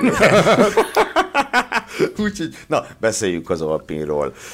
Avagy a, hát hogy is mondjam, a, a súly problémákkal küzdő autóról. Elképesztően néz ki az a, a, az a hátsó légbeömlő, nem? Brutális. Ez, ez, tényleg, ez tényleg hálmozógató, hogy, hogy 2021-ben egy Form 1 autón ilyen megoldást látsz. Ez, ez valami döbbenet, nem? Viszont állítják, hogy jó. Igen. Igen, hogy szándékosan csinálták, nem véletlenül. Hát jó, nem, nem, nem, véletlen. nem, az, hogy véletlenül nem nagyon ne, szoktak. Nem hamburgerrel hízlalták föl. Véletlenül nem nagyon szoktak ilyen hibákat elkövetni, de kétségkívül érdekes megoldás, és az lesz szám az igazi nagy duranás, hogyha, hogyha bebizonyosodik, hogy ez valami, valami tényleg nagyon, nagyon komoly előgyőz juttatja őket, ami hát egyelőre nekem nem tűnik úgy, hogy ez kirajzolódni akarna, de, de soha nem lehet tudni, hogy mi fog ebből kisülni. Nem? Nem, kicsit olyan tehát hogy mondjam, olyan szürke volt ez a, ez a, ez a teszt, teszt időszak, ez a kis mini teszt a számukra, de úgy, hogy tehát se nagy pozitívot, se nagy negatívumot nem tudsz kiemelni. Pozitívumként, ha valamit, akkor azt mindenképp el kell mondani, hogy Alonzón nem, nem, nem érződött az, hogy őt elgázolták a múlt hónapban. Tehát ezért több mint három versenytávot letolt másfél nap alatt, az, az elég masszív.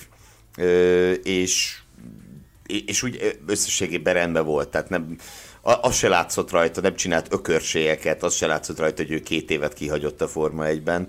Ez mindenképpen pozitív. Ö, Okon az másfelől egy nagy kérdőjel számomra, de hát ezt, ezt megbeszéltük már sokszor, hogy, hogy, hogy Okonnal mi a helyzet. Azért azt hiszem, hogyha az Alpin komolyan gondolja ezt a Mm, azt, hogy ők egyszer majd a közeljövőben futamgyőzelmeket, meg bajnoki címeket akarnak, akkor, akkor vagy Okonnak kell nagyon összekapni a vagát, vagy még inkább valakit szépen be kell ültetni majd a helyére. Bizony. Mm. Az, Al- az Alpin nekem egyébként klasszikusan a, a középmezőny, tehát rájuk illik e, ez a kifejezés, annak ellenére, hogy tegnap pont ők mondták el, hogy már nincs ilyen, hogy középmezőny, hanem olyan van, hogy egy mezőny teljes egészében. Ö, ja, tényleg, hogy ne. Ezt nagyon szeretnék, hogy így legyen. Bizony. Bizony. A, ami miatt én még bizakodó vagyok, nem is feltétlenül az idei évükkel kapcsolatban, hanem hosszabb távon, és ezért jó, hogy én vagyok itt most, az Davide Privio személye. Uh-huh. ugye, aki a MotoGP-ből érkezik, és ő ott az elmúlt két évtizednek talán a legnagyobb koponyája, és nem is csak a, a Suzuki-val elért sikere miatt, de azt is érdemes kiemelni, hogy azért a Suzuki a MotoGP-ben jóval kisebb költségvetésből ért fel a csúcsra, mint mondjuk akár a Honda, akár a Yamaha, de annak idején még ő a Yamahával is nyert ugye világbajnoki címek egész sorát, miután átcsábította Valentino Rossit a Repsol Hondától. Tehát ha valaki ért ahhoz, hogy hogyan kell egy csapatot összerakni, tehát itt most nem a technikai részletekről van szó, mert ahhoz nyilván egyrészt nem is kell értenie, másrészt a MotoGP-ből átérkezve ez nem feltétlenül a legnagyobb erőssége, de az, hogy hogyan kell egy versenycsapatot a, a verseny hétvégéken üzemeltetni, ahhoz nagyon ért. Mondd el nekem, hogy, ez, hogy, hogy mit is fog csinálni ez a jó ember, mert én még mindig nem értem. És tényleg nem tudok ö, nagyobb koppányhoz fordulni, mint amilyen te vagy, mert te aztán tényleg kívülről belülről ismered a MotoGP világát, tehát te biztosan jobban mérehatóbb ismeretekkel rendelkezel Davide Brivio munkásságával, meg erősségeivel, gyengeségeivel kapcsolatban, mint én, mert én egyelőre nem tudom elhelyezni a a térképen, hogy, hogy mi a jó Isten csodáját fog csinálni ez az ember. Tehát nekem, ahogy ismerve a Renault-nak a belső mechanizmusait, meg a belső felépítését az Alpinnak, Nekem úgy tűnik, hogy, hogy az igazi karmester az Marcin Butkowski lesz. Tehát ő, ő Igen, az, aki, ő, aki, aki, aki a nagyon nagy karaj lesz, aki, aki dönteni fog kérdésekben, aki irányítani fog dolgokat. A Brivio tulajdonképpen egyfajta ilyen, ilyen mentor lesz, aki majd ott fog állni a, a szerelők mellett, a versenyzők mellett, és az órukra koppint, vagy ösztönzi őket, vagy, vagy, vagy mi, mi a jó Isten csodáját fog csinálni ez a drága ember ott? Hát egyébként nagyjából jól mondott szerintem, tehát aki konkrétan a verseny hétvégéken a csapat szerepléséért felel, tehát aki a, a folyamatokat ellenőrzi, a, a, és most csak arra kell gondolni, ami konkrétan a, a verseny pályán történik ott a nagydíj hétvégéken. Most azért nem ő felel, hogy mi történik a gyárban a fejlesztésekkel. Tehát én így tudom elképzelni, ahogyan te mondtad egyébként, tényleg ő, jó, mér, jó legyen a hangulat, a mérnökök jó közegben dolgozhassanak, a versenyzőknek is meg legyen minden, ami kell. Tehát szerintem ilyesmi lesz az ő munkakör, és ebben, ebben viszont nagyon jó. Uh-huh. Ez, ez nekem nagyon fontos volt, hogy erről tudjak, hogy mert én nem tudtam elhelyezni. Tehát ez igazándiból, amit most elmondtál, ez tulajdonképpen egy, egy csapatmenedzseri ö, szerepkör. Tehát Olyasmi. más csapatoknál Igen. ezt, a, ezt csap, a csapatmenedzsernek a feladata az. Tehát én nagyon sok csapatmenedzsert hát, ismerek a Forma 1-ből, akiktől rendszerint hallom, ez viszont a Briviónak ugye más a, a státusza. Mi neki a státusza pontosan? Igen, ö, ve, ö, versenyigazgató, hogyha jól emlékszem, de nem akarok butaságot mondani, nekem úgy rémlik, hogy az a részdirektor. Uh-huh angolul uh-huh. szerintem versenyigazgató a hivatalos posztja, de a MotoGP-ben mindkét helyén csapatmenedzser volt. Uh-huh. Tehát a Suzuki-nál is, meg a Yamaha-nál is annak idején. Tehát egy magasabb Tehát szintű, i- ilyesmi lesz. magasabb szintű a csapatmenedzsernél nagyobb jogkörrel rendelkező szaki lesz Davide Brivio az Alpine. Nincs kétségem afelől, hogy, hogy biztosan tud motiválni, meg biztosan tudja majd hajszolni ezeket a fiúkat, csak én nagyon nehezen tudtam elhelyezni őt az időben, meg a térben, hogy ebben a csapat szerkezetben, ebben a struktúrában mi az, atya úristen fog ő ott csinálni ilyen magas pozícióban, meg amilyen délrel, durral beharagozták, jó, hogy nyilvánvalóan egy másik sportágnak az egyik klasszis vezetőjéről van szó, az mindig, mindig nagy délrel, durral történik ilyen jellegű átigazolás. Mondjuk aztán nehogy az Alpinból is az igazgatók csapata legyen, mert ugye itt van akkor Rossi úr, mint vezérigazgató, Butkowski ügyvezető igazgató, Davide Brivio, igen, racing director, ugye versenyigazgató, akkor ott van a két technikai igazgató, Pat Fry és Remi Taffin, szóval Jaj, Jajaj. rengeteg igazgató van. Na, de ezt... Jagu- Jaguárnál volt ennyi utoljára. Meg a Mercedesnél a kezdet kezdetén. ja, ott, ott szerintem ott volt a legnagyobb a, az egyfőre első igazgatók száma a tör, Form 1 Form 1 történelemben, de menjünk tovább egy abetűssel, az Alfa Taurival. Őket, őket én vázolnám fel. Hát nagyon-nagyon-nagyon látványos volt az, amit ők produkáltak ez alatt a három nap alatt. Kivált kép a Gergő által favorizált és már említett Yuki Tsunoda, aki ugye itt a tesztek a végén. A legnagyobb király Yuki a, Tsunoda. A, teszt, a legnagyobb? A, hát a legalacsonyabb, de a legnagyobb. Oda vágott azért a, a kisgyerek rendesen a végére, nem? Na, igen, mondjuk azt mondták, hogy kicsit hamarabb nyitotta a DRS-t. Igen, mint igen, igen, igen, neki. igen, ezt megfigyelték, és, és be is járta a netet, bár én, én megerősítést ezzel kapcsolatban nem láttam hogy, hogy mi lehetett itt a háttérben, meg, meg hogy is volt ez, meg mint is volt ez, de ha, ha ezt a, ezt a nevezzük, ezt, ezt a kis simliskedést nem számítjuk, anna, akkor is nagyon-nagyon meggyőző volt szerintem az Alfa Tauri, meg nagyon látványos volt, a, amit, amit produkáltak ez alatt a három nap alatt. Ugye ők futották a, a háromnapos teszt során a második nem is második, tehát gyakorlatilag egál, egál, az első. egálban vannak az Alfa Romeo-val 422 körrel. Tehát ez is azt mutatja, igen, és, és, a, és Gasly a legtöbbet a versenyzők igen, közül. Igen, igen, igen. Én hallottam még olyat is, és nem csak, nem csak, nem csak velük kapcsolatban, hanem másokkal kapcsolatban is, hogy, hogy a, a, a na, nagyobb teljesítményfokozatokat a Honda motorban, azokat ők próbálgatták. Nem tudom, hogy mi igaz ebből, de, de állítólag az ő feladatuk volt az, hogy a nagyobb teljesítményű, nagyobb teljesítményű üzemmódokat kipróbálgassák a, a, a, a Honda erőforrásban. Hát most nyilvánvalóan ki tudja, hogy ezt hogy maszkolták, vagy, vagy hogy próbáltak ö, ö, rejteni azt, amit, amit rejteni lehetett. Nem tudom, minden esetre kétségkívül ígéretes az, amit láttunk tőlük. Nem? Abszolút, és nekem egyébként a párosuk is szimpatikus. Gászli ugye nyilván tavaly visszahozta a karrierjét gyakorlatilag a temetőből, Cunoda pedig a, a, hát a három újonc közül szerintem egyértelműen a legígéretesebb. Abszolút, abszolút így van, meg hát nekem összességében is az Alfa Tauri ilyen titkos favoritom az idei szezon előtt. Tavaly ez a csapat már úgy, és, és tényleg nem, nem a monzai győzelem miatt, amúgy is. Ez egy, ez egy baromi jó kis csomag volt. És, és a Honda motor ugye úgy tűnik, hogy fejlődött, mindenképpen új van, és úgy tűnik, hogy ez előrelépést jelent. Kviathoz képest meggyőződésem, hogy Cunoda szintén előrelépést fog jelenteni, főleg ha kicsit beleszokik, és hát a F2-ben láttuk, hogy gyorsan tanuló típus, mert újoncként majdnem bajnok lett, ugye egy, egy sprint versenyivel maradt el a, a bajnoki címtől. Ö, és ugye azért az Alfa Tauri már tavaly is erőből hozott negyedik, ötödik helyeket időmérőn és futamon is. Ö, Imolában például ugye egészen kiváló hétvégéjük volt. Mm, úgyhogy én szerintem ebbe a csapatban baromi sok minden benne van, és hogyha olyan jók olyan jók lesznek, mint amilyen jók az előjelek, itt a, a negyedik helyért zajló harcba kőkeményen beleszólhatnak majd, azt hiszem, azt gondolom. És hajrá Cunoda. Hogy... Büszkén vállalom. Nincs ezzel semmi gond, tehát meg lett fogalmazva a cél tavaly, önálló identitást kell kiépíteni, saját lábukra kell, hogy álljanak. Én azt gondolom, hogy ez most már így a második Alfa Tauri szezonban azért azért ennek még inkább láthatóvá kell válnia, mint tavaly. Ugye tavaly volt az a gyönyörű futamgyőzelem, meg, meg, meg néhány kiemelkedően nagyon szép eredmény.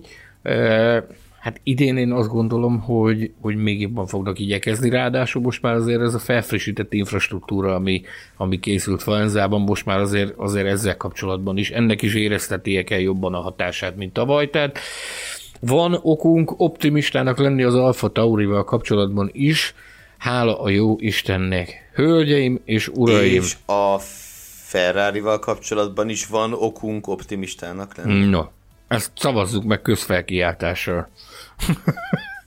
Én azt mondom, hogy picit. Én is. Igen. Ez egy igen, válasz? Igen. Nagyon-nagyon. Tavalyhoz képest. Igen a holdpontról nekem az a benyomásom, hogy biztosan elmozdultak. Abban is teljesen biztos vagyok, hogy a világ nem fog kifordulni a sarkából, tehát nagy csodákat szerintem nem várhatunk tőlük. Mindenféle plegykákat hallottunk róluk a, az elmúlt hetekben, meg itt a téli időszakban. Én azt gondolom... Mika Szálló megmondta a tudit, de nagyon. Ebben most, ebben most annyira nem mennék bele ebben a Mika Szálló féle plegykába. Amit én azt mondom, amit látok. Szerintem, szerintem motorfronton biztos, hogy javultak valamennyit. Tehát az, az borítékolható volt tavaly, hogy az úgy nem maradhat, ami ott van. Tehát az, az olyan nincs, hogy egy Ferrari azon a szinten ö, mozog... Ez maga volt az iszonyat. Az maga volt az iszonyat szó szerint. Tehát én, ugye már a végén már vártuk a forradalmat Olaszországban, hogy itt, itt, itt megrohamozzák Maranellót, meg a földet teszik egyenlővé a, a, a dühös Ferrari szurkolók.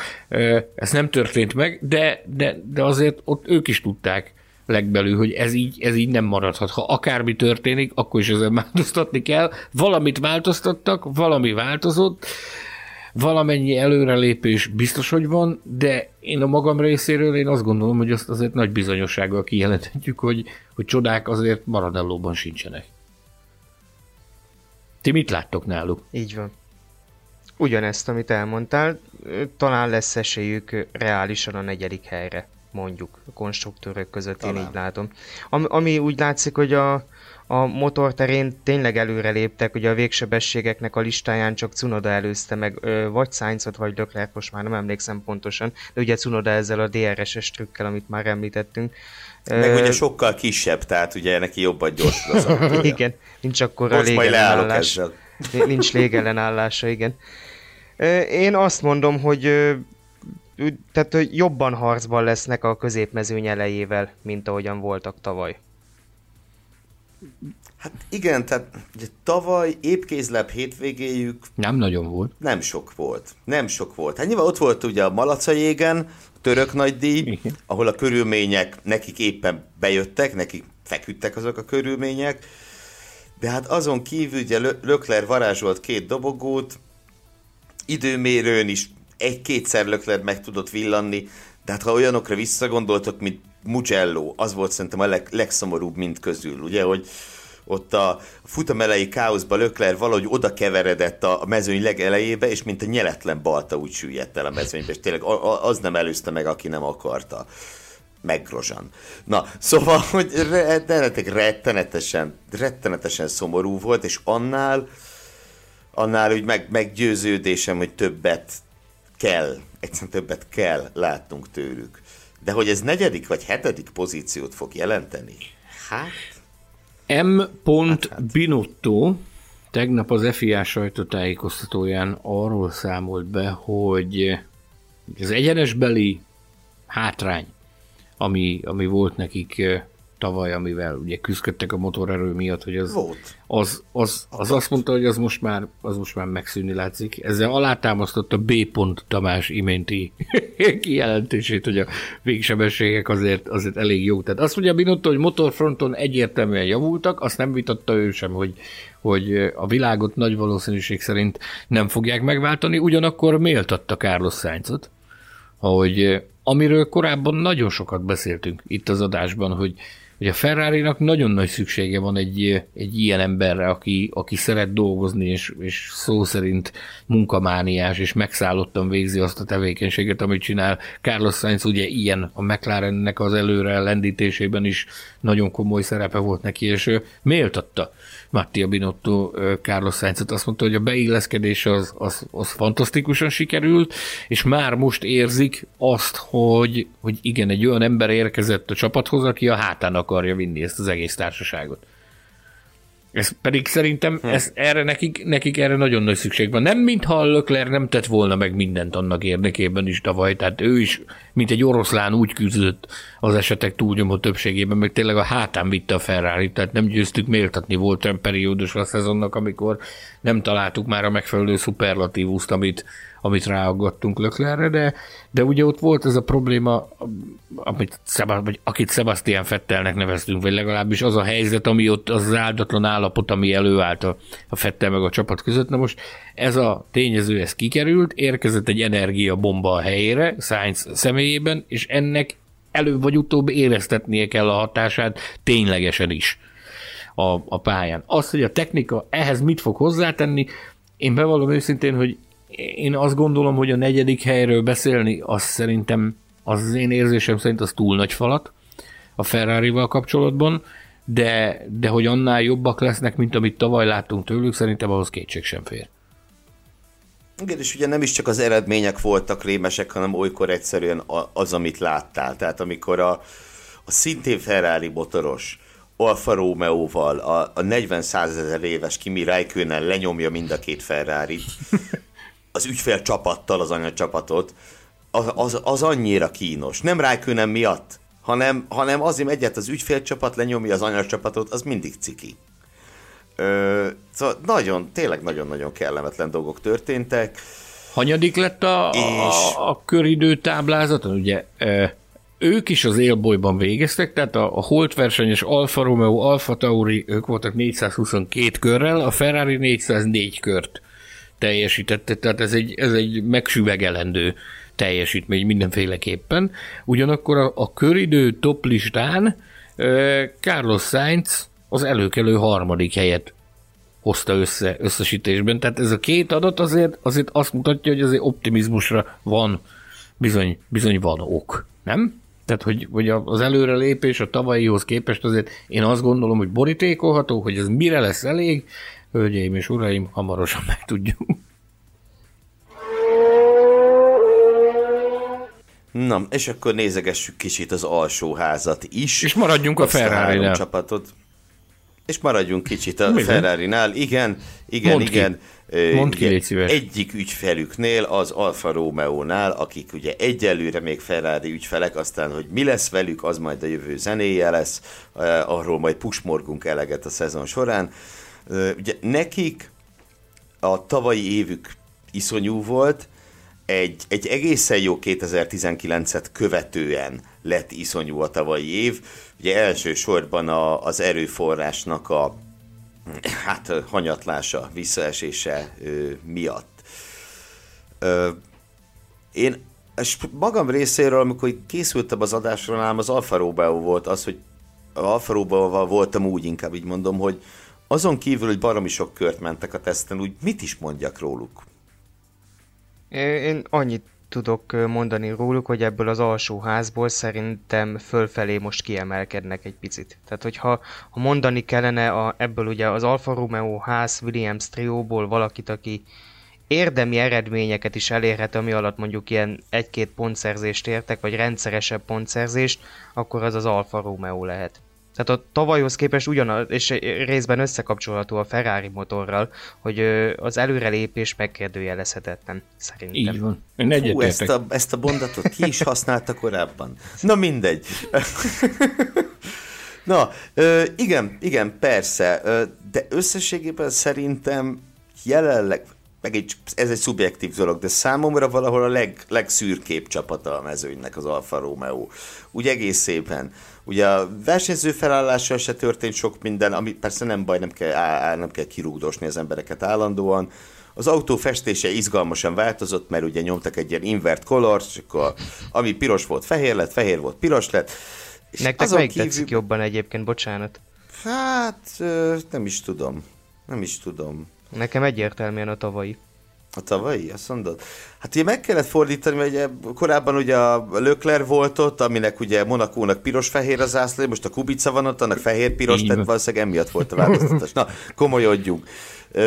De egyébként, ha, ha fogadnék, ezt ma már mondtam párszor, lehet, hogy el kéne mennem fogadni. Na mindegy, akkor itt az alsóházi csata győzteseként én is, én is rájuk tenném a pénzemet. Abszolút, abszolút az se, ez, a, ez, a, ez a társaság sem maradhat úgy. Tehát ha Ferrari partnerek lesznek 20-22-ben, ha nem, tehát azon a szinten nem maradhatnak, mint amint tavaly voltak, mert akkor, akkor borzalmasan nehéz a jövő is, tehát amilyen nehéz jelen pillanatban, ha nem Lawrence Strollnak hívnak, akkor borzalmasan nehéz szponzorokat találni a csapatot számára, és hát nekik azért, azért valamit mutatniuk kell idén ahhoz, hogy a, hogy a jövő az, az, az valamilyen szinten stabilizálva legyen. Én azt gondolom, teljesen egyetértek Balog Tomival abban, hogy, hogy ők kilógnak ebből a, ebből a hátsó régióból. Szerintem ők lesznek azok, akiknek onnan sikerül abból a, abból a kis pakból onnan kimozdulni fölfelé, és adott esetben még érdemi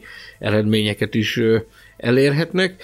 Ugyanakkor a munka szerintem az látszik náluk, tehát nagyon magas körszámot teljesítettek, voltak érdemi e, időeredmények is, az egyértelműen azt feltételezi, hogy sikerült javulni a tavalyi évhez képest. Túlságosan komoly, messze menő következtetéseket azért velük kapcsolatban sem e, szabad egyenlőre levonni szerintem, majd meglátjuk, hogy mire lesz elég. A fejlődés megkérdőjelezhetetlen, de hogy ez mire lesz elég, azt várjunk és figyeljük, hogy, hogy mit tudnak produkálni. Nagyon jó lenne egyébként, hogyha, hogyha combosabbak lennének, mint tavaly voltak.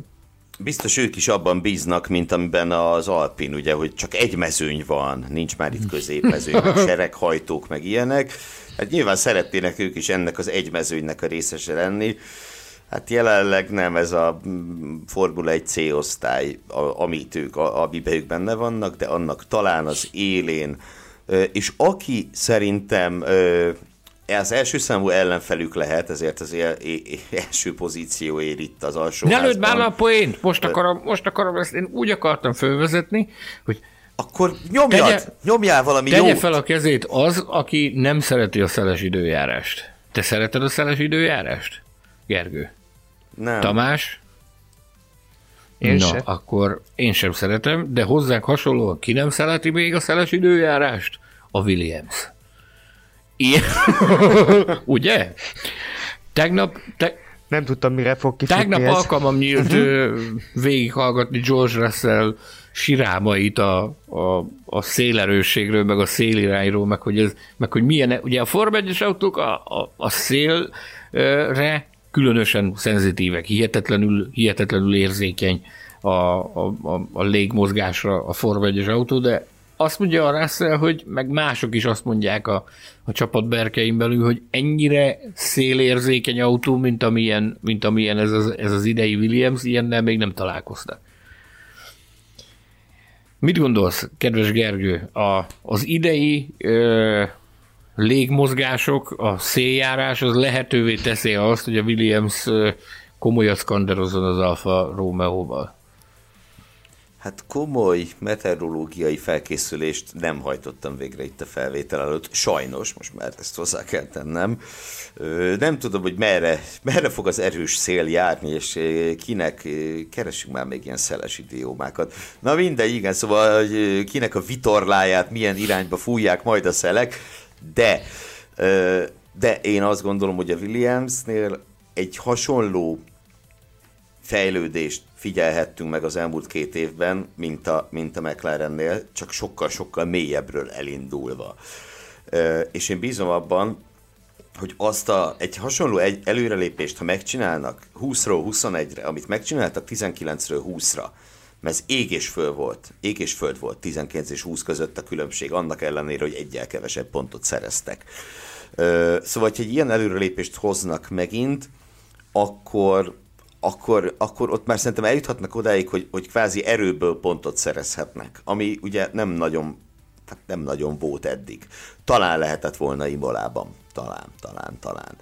Ö, hát ennyi. borzalmasan, Hát ennyi, ennél borzalmasan sokat jelentene az, hogyha ha tényleg el tudnának jutni arra a szintre, hogy, hogy önerőből pontot szerezzenek, és tudod mi az érzésem ezzel kapcsolatban, hogy akárhogy is alakul a széljárás az első néhány versenyen, ha valamikor komoly esélyük lehet nekik arra, hogy beraboljanak néhány pontot, az az első néhány verseny lesz. Régen ugye mindig ezt mondtuk, hogy fú, az első néhány futam az a kis csapatok számára komoly lehetőséget tartogat, meg komoly lehetőséget kecsegtet.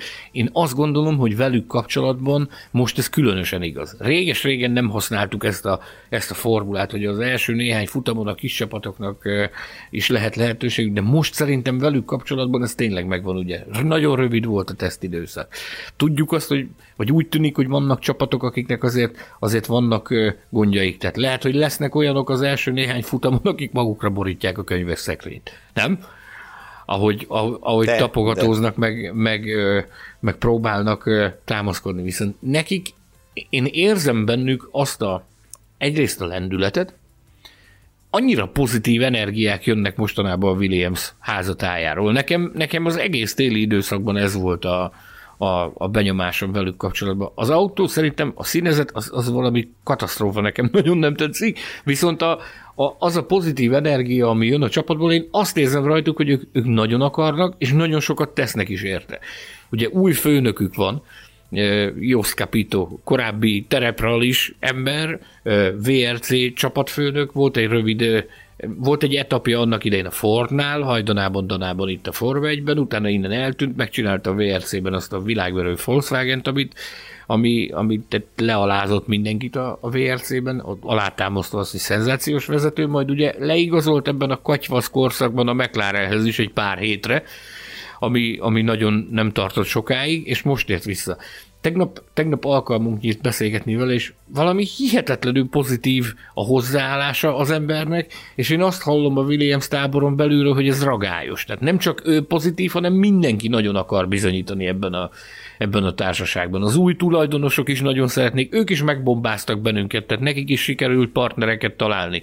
Szinte napi szinten jöttek itt a teszt előtti napokban a, a, a, a közlemények az új partnerekről érzem bennük a lendületet, érzem bennük az akaratot, és az ugyebár a, a lendület az már tavaly is, tavaly is megvolt. Nem sikerült áttörést elérni, de a lendület az, az megvolt, és, és idén már azért kellene, hogy, hogy ez, ez materializálódjon valamilyen formában, és én, én, én, én szeretném, hogy ők pontot szerezzenek, és látok is erre esélyt az első néhány futamon, különösképpen annak fényében, hogy azért nagyon szép időeredmények születtek náluk nem is tudom, Russell hatodik, hatodik lett az összesített tabellán, és körszámban sem ö, állnak rosszul. Tehát, tehát nem, nem 373 kört mentek.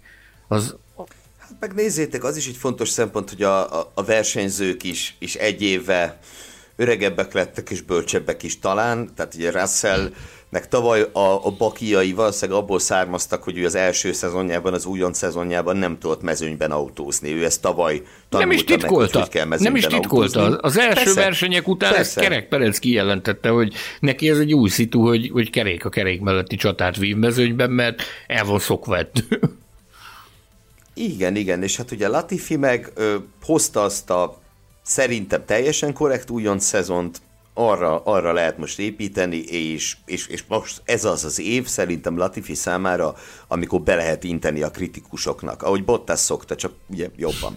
Mert ugye Latifit nagyon sokan kritizálják, hogy csak a pénze miatt van itt, stb. stb. Lance kettő, ugye még egy gazdag kanadai. Ehhez képest, nem tudom, szerintem az első éve nagyon rendben volt, én nem nem gondolnám, hogy ő lett volna tavaly a leggyengébb formában lévő pilóta, kettő-hármat legalább tudnék mondani, aki, aki, aki mögötte volt. De Mondtunk is. is. Mond... Mondtunk is, hol kaptunk is, érte. Na mindegy. Fogunk Ö, is Szóval még. van mire építeni. Hát igen. És ha már a kritikák, még egy dolog, tudom, ízlésekről nem vitatkozunk, de én nem értem, hogy mi, mi, mit, mit parádéznak az emberek ennek az autónak a színén. Szerintem tök jól néz ki. De tényleg ízlésbeli kérdés, hát kinek mi tetszik, nekem rohadt módon Én úgy vagyok vele, hogy a, a francia... Egyedül az a, az a sárga fót fura kicsit, de hát hol van ez a Ferrari zöld foltjához képest? Ó, meg sem emlékeztünk Tényleg. a zöld foltról. A rejtélyes zöld volt. Hogy néz Szörnyű. az ki emberek? De az pusztító. Mozgásban szerintem egyébként már annyira nem vészes. Nekem az első stúdiófotókon volt ijesztő, mintha lehányták volna konkrétan úgy Már nézett ki. A, a Ferrari zöld A Ferrari, foltja? Ferrari, hát Ferrari, igen. Kriminális. Uh, ah, mindegy, akartam még valami komolyabbat is a Williams kapcsán. Na igen, igen, ugye, hogy itt még egy, uh, még egy dolog, amire esélyük lehet idén, és nagyon fontos lenne, Ugye ők most már zsinórban három éve utolsók a konstruktőri bajnokságban, és én azt gondolom, hogy itt az esély megelőzni hát azt a csapatot, akikről még beszélni fogunk röviden. I- igen, pont ezt akartam mondani némiképp átkötésként is, hogy ö, ha valami miatt én majdnem biztos vagyok benne, hogy elmozdulhatnak erről az utolsó helyről, az a ház. Mivel hogy ők ugye gyakorlatilag bevallottan kimondták, hogy ezt a 2021-es szezont ezt majdnem teljesen beáldozzák a 2022 oltárán. Igen, ez a versenyző felálláson is látszik. Hát, nem hát meg ugye két újoncuk van, igen. Hát igen, igen, igen, igen. És mezőny végén két újoncot bevállalni, szóval az, nem, az ritkán Nem szépen, nagyon szépen alátámasztotta ezt annak idején a Steiner, tehát hogy, hogy ez egy olyan évnek szánják, amikor, amikor ez a luxus beleférhet. Ugyanakkor azt mondta, hogy ha ez jól sül el, akkor évekre megvan oldva a pilóta kérdés az elkövetkező két-három évre megvan oldva az, hogy, hogy kivel fognak versenyezni. Az egyik már biztosan megvan. Tegnap, tegnap egyébként nagyon elismerően nyilatkozott az öreg minden, mind a két fiatalnak a hozzáállásáról, és mind a két fiatalnak a teljesítményéről is. sokkal fajsúlyosabb kérdés viszont jelen esetben az, hogy mire lesz elég ez a, a tényleg hát lehelletnyileg kipofozott autó, ami már tavaly is egy, egy szörnyszülött volt szerintem. Tehát egy, egy szörnyeteg volt a tavalyi ház, egy, egy botrány, tehát hogy mire lehet jutni azzal az autóval, mert azért tényleg minimális, tehát olyan ultra minimális ö, ö, változtatást hajtottak végre rajta, tehát na, nagyon-nagyon elenyésző, és ugye ami az érdekes, elnézést, ugye az volt a terv, hogy ezekkel az aero változtatásokkal egy ilyen 10%-kal szerette volna visszavágni az FIA a, a leszorító erő szintjét. Na most ott tartunk, hogy amit hallunk mérnököktől, elemzőktől, hogy ennek a, ennek a 10%-nak a felét már vissza is dolgozták. már, már mindjárt is csak maximum 5%-i leszorító erőveszteség, hogy mennyi időnek kell eltelnie ahhoz, hogy, hogy, hogy hogy utolérjék saját magukat. Tehát ami, ami a Hát olyan... Két verseny? Baku. Három? Baku, nagyjából. Le, mondjuk azt. Tehát, hogy, hogy az ezekben, a, akik, akik fejlesztettek, meg változtattak, ott azért nyilvánvalóan azért sokkal jobb lesz a, a sztori, mint ami a, mint ami a háznál van. Mire lesz elég ebben a mezőnyben ez az autó? Ami már tavaly is egy, egy rottyalás hát, volt. Semmire. Tehát ez, ez, ezt azért kockázat nélkül be lehet szerintem mondani, hogy a világon semmire. A, ugye az ő változtatásaik gyakorlatilag kimerültek abban, amit muszáj volt a szabályváltozások miatt, meg a festés, hogy amerikai nemzeti színekre festették. Hát, menjünk bele ebbe, vagy nem menjünk? Én ennyit, ennyit, szerettem, ennyit szerettem volna a házról Menjünk mondani. bele. Tomi? Hogy áll a Steinernek a fehérig? Szép. Kő, kőkemény. Ne, ne menjünk bele az orosz pénzbe. Szerintem sem menjünk bele az orosz pénzbe. A pilótákról viszont egy kicsit elmélkedhetünk, hogyha gondolod. Azért itt elég sok minden elhangzott az elmúlt hetekben, hónapokban. Egyrészt Nikita Mazepiről, másrészt pedig azzal kapcsolatban, hogy mit kellene vele tenni, vagy mit kellene vele kezdeni hogy nem lenne szabad ö, engedni őt versenyezni, vagy húzzon el innen. Most ehhez képest, amit, ami, amit, amit mindent kapott, ehhez képest szerintem nagyon szépen megállta a helyét a, a Form 1 autóval. Nyilván ez, ez nem reprezentatív a háromnapos teszt, de, de szerintem nincs oka szégyenkezni. Te hogy látod ezt balogul? Hát Gergő, Bocs, ne, ne, nem téged szépen... kérdeztelek, komám. De én fogok válaszolni. Csak egy gyorsat. Igen, szépen megállta a helyét, de azért emeljük, hogy majdnem dobott egy grozsantot a hármas kanyar kiáratán. Tehát ö, ugye ott a szélárnyékba úgy szitált be az autó, hogy egy pillanatra pont olyan szögbe állt, mint, mint ahogy grozsanot becsapódott, és az fú, az riasztó. Lehet, hogy, lehet, hogy ez ház specifikus probléma abban, az, a, kanyar, abban az. a kanyarban. Viszont milyen szépen kirögte Hamiltont. Az, azt láttátok, azt a hát felvételt? Ez gyönyörű volt. Hogy majd De csekkoljátok nem, az onboard felvételemet. Nem, ő az, azon röhögött, hogy majdnem neki ment Hamiltonnak. Giovinazzival is volt valami, nem? Ott is volt valami. Hát valami ott a... akkor volt az, mögötte uh-huh. szitált be ott az autója, Giovinazzi mögött, amikor a szélárnyékot Igen, igen, igen, bocsánat. Hát, igen, így van. De hát végülis mikor próbálkozzon az ember, ha nem a teszten? Ez egyébként most vicc, viccet félretéve, persze. Nem tudom, engem semmiről nem győzött meg. Várom a szezonkezdést, és ha bármi említésre méltót mutat, én leszek az első, aki elismerem ezt neked. Meg a tisztelt hallgatóknak. És meg fogom követni Nikita Mazepint, ahogy tavaly bocsánat. te is megtetted Nikó Hülkenberggel ezt a gesztust. figyelj ide, én nem azt mondtam, hogy, hogy a világot fogja megváltani. Én azt mondtam, hogy ez a gyerek, ez fog nekünk hozni a sztorikat, amik majd gondoskodnak arról, hogy nem fogunk unatkozni. Fog. Ki, fo- ki fogja tölteni a bulvárrovatot? Nem csak a bulvárrovatot. Meg a műsoridőt. A műsoridőt, igen. igen. Ami, elérkeztünk már a műsoridőnk végéhez? Valaki hívja már fel a Betlen Tobit, hogy kérdezzek, hogy ennyinél tartunk, hogy kitöltöttük-e már a műsoridőt, vagy sem. Szerintem kitöltöttük, de én egyetlen nevet szeretnék még itt egy-két percre no. bedobni. Aminek a rövidítése MSC? Nem, nem, nem, Azt nem, nem. Murray Walker nevét szeretném még mindenképpen, hogy elhangozzon. Ugye a hétvégén gyakorlatilag napra pontosan két évvel Charlie Whiting halála után hunyt el a Hát talán a valaha volt leg, legismertebb ö, Forma 1-es kommentátor, 97 évesen egy elképesztően hosszú élete volt neki, az aktív időszaka is többenetesen hosszú volt, és az az elképesztő, hogy belegondoltak, hogy Murray Walker 26 éves volt, amikor elindult a Forma 1. Már, már egy felnőtt ember volt. És ugye ő részt vett a, a brit Forma 1-es tévéközvetítéseknek a, a megszületési folyamatában és egészen a 2000-es évek elejéig közvetített, és persze azóta is gyakorlatilag az élete legutolsó szakaszát leszámítva aktív maradt.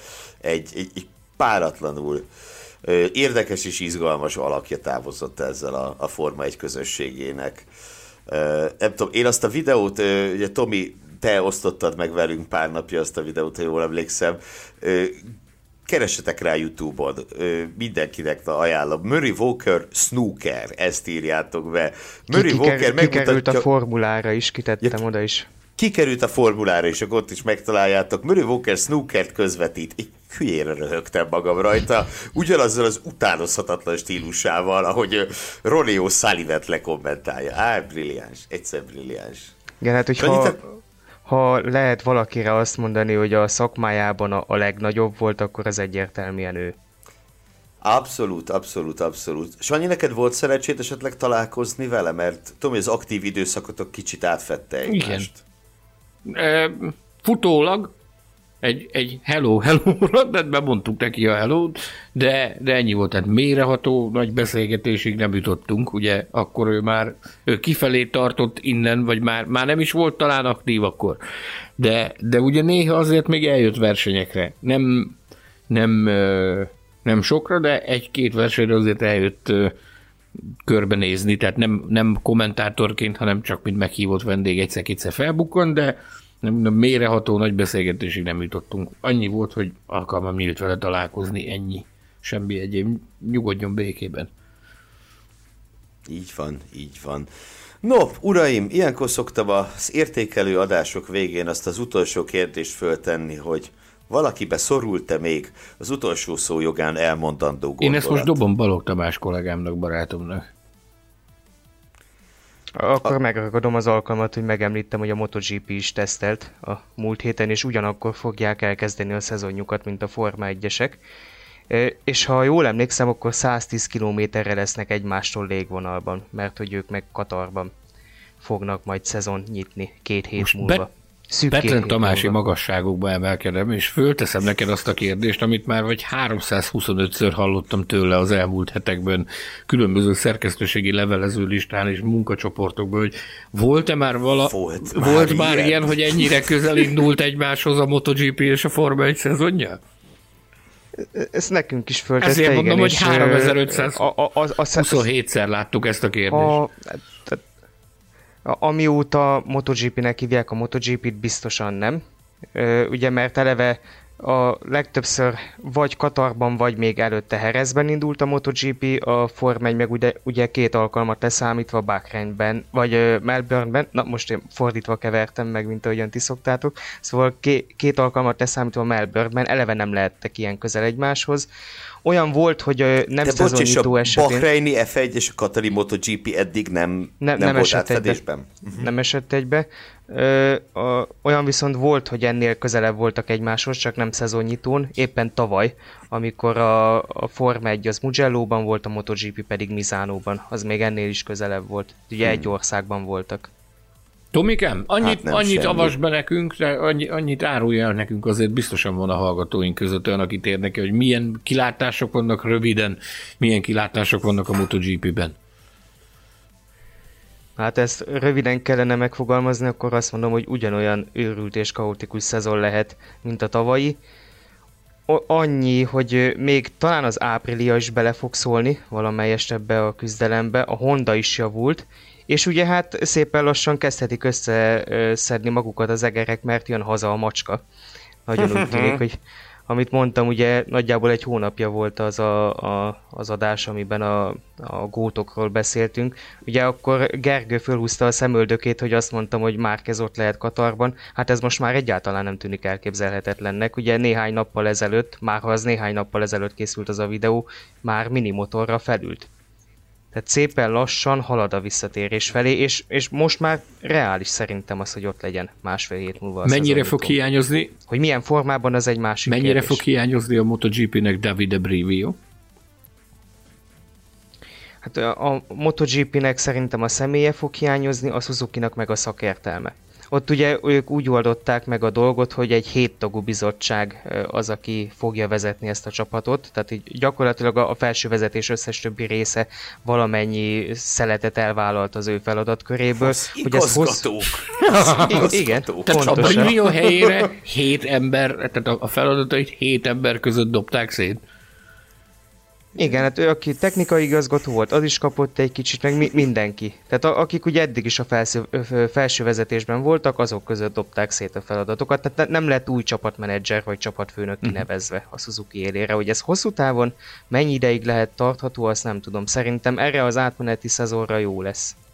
Eleve ott ugye hozzá kell tenni, hogy ott is nagyon keveset fejleszthettek ugyan a, olyan okokból, mint a Forma 1-ben. Hm. Érdekes. Hm. Hm. Na, hát köszönjük a kis betekintést. A későbbiekben is ö, vissza fogunk élni MotoGP szakértelmeddel, ezt megígérhetem, és akkor nem tudom, Sándor, ha már a Betlen nincs itt, akkor megteszed-e, hogy a búcsú szavait te tolmácsolod? Megpróbálom beleszuszakolni még itt a, az adásidőbe azt, hogy mostantól, ahogy mondtuk, gőzerővel haladunk a, a szezon kezdet felé. Még hallotok rólunk a, az évadnak a nyitó versenye előtt. Addig is olvasgassátok a formula.hu-t, lapozgassátok az Autosport és Formula magazint, könyveinket, a Száguldás és Cirkuszt, illetőleg az Autosport évkönyvet. Cseréljétek le profilképeteket. Cserélj, bizony, bizony, nagyon podcast. fontos. Cseréljétek le profilképeteket a Formula Podcastet népszerűsítő, hogy is nevezzük ezt? Overlay? Vagy mi is ennek a neve? overlay Ez Frissítsétek igen. Facebook profilotokat azzal az overlay amit a Formula Podcast felkínál nektek, és szeressétek az autosportot. Szerkesztőségünk munkatársai és két jelenlévő itt hallott kiváló kollégám, barátom, harcostársam Balog Tamás és Gellérfi Gergő nevében is köszönöm a figyelmeteket. Sziasztok! Hello, sziasztok! Ciao, sziasztok! Formula Podcast. Az autósport és formula magazin műsora. Hírek, vélemények, minden, ami F1 és autósport.